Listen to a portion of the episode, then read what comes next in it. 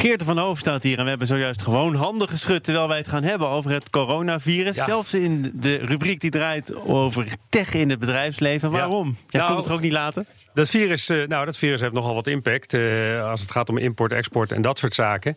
Ook eh, de beschikbaarheid van eh, gezichtsmaskertjes. Want die dingen die zijn niet aan te slepen.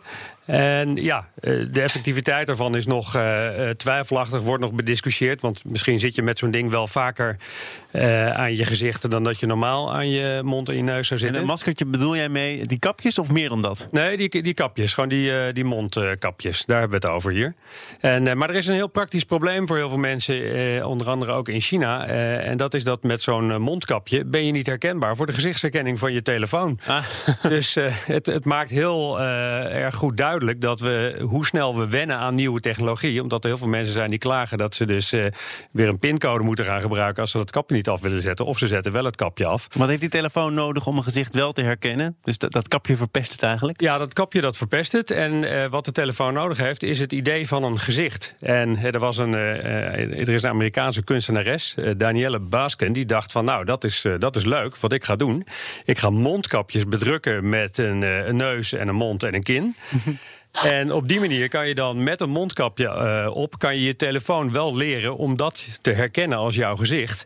En zodoende dus met je kapje op eh, je telefoon eh unlocken. Je moet me niet kwalijk nemen, maar ik ga even kijken waar die maskers op lijken dan. Want dat is dus wel, dat is een echt gezicht. Ja, dat is een echt gezicht, Maar, maar ja. wel, eh, ieder gezicht is toch heel eigen. Daarom is het ook mijn gezichtsherkenning en niet die van jou. Ja, precies. Eh, dus eh, ze maken verschillen, va- verschillende variëteiten van gezichten. Maar goed, je kan natuurlijk niet zeggen van ik maak 7 miljard eh, kapjes. Dus er zijn wel een heleboel gelijkende kapjes. Maar het leuke van die maskertjes is dat eh, ze zijn vrij populair. Eh, ook bij artsen bijvoorbeeld, die in ziekenhuizen met die dingen oplopen. Want het is veel vriendelijker als je er een gezicht op hebt... in plaats van dan zo'n zo'n medisch, zo'n klinisch eh, blauw of wit ding. Dus eh, ze vindt grote aftrek. En Ik zie het. Gat Ik zou er wel mee kunnen leven. Mijn Ja. gezicht zou er heel erg van opknappen.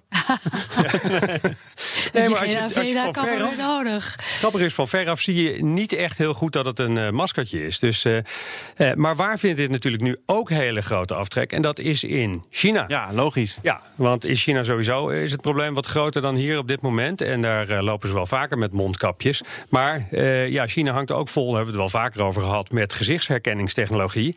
En met deze kapjes op word je in principe niet herkend.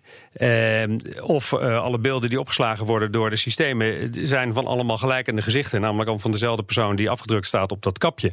Ja, Dus die dus- overigens, dat geldt natuurlijk ook voor mensen die dit kapje niet gebruiken en hun heil zoeken in een ouderwets mondkapje. In een ouderwets mondkapje, klopt. Die, die zouden ze makkelijk eruit kunnen filteren. Want dan eh filter je alles wat wit is, filter je eruit. Ja. Eh, evengoed zijn mensen daar inderdaad ook niet herkenbaar voor gezichtsherkenning.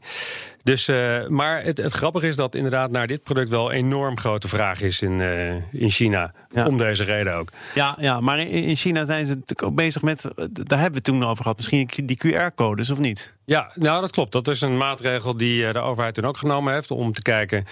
Ja, om mensen te kunnen identificeren in hoeverre ze zichzelf. Want ze moeten dan zelf online een, eh, een vragenlijst invullen. En daar komt uit of ze eh, mogelijk besmet zijn of niet. En afhankelijk daarvan krijgen ze een QR-code. Ja. Eh, met een kleur, groen, oranje of rood. Nou, als je rood hebt, dan mag je de deur niet uit. Groen wel. Ehm, en daarmee moet je dan ook identificeren als je bijvoorbeeld bij overheidsgebouwen of publieke ruimtes naar binnen wil. Dus eh, ja, de overheid heeft wel meteen gekeken van oké, hoe kunnen we, want er is veel kritiek geweest hè, de Chinese overheid in de aanpak van dit probleem. Hoe kunnen we dan eh, toch op een of andere manier mensen herkennen aan het feit of ze wel of niet op straat mogen lopen? En het is natuurlijk ook wel weer een manier voor de Chinese overheid om toch weer een beetje de burger in de gaten te houden. Het werkt alleen niet zozeer in de pu- publieke ruimte. Dus al die camera's die op straat hangen, weet je, die werken dan niet met die QR-codes. Maar als je gebouwen binnen wil en zo, dan, eh, dan moet je dat wel laten zien. Deze kunstenares die kan natuurlijk helemaal binnenlopen nu. Nou, nee, ze heeft gezegd van ik stop met eh, de productie van deze dingen. Eh, ook om, eh, ja, er is al een groot tekort aan die maskertjes. En ze zegt van ja, dit is voor mij gewoon een, een artistieke gimmick. En dat die zo gevraagd is om die reden, ja, dat doet er voor mij niet toe.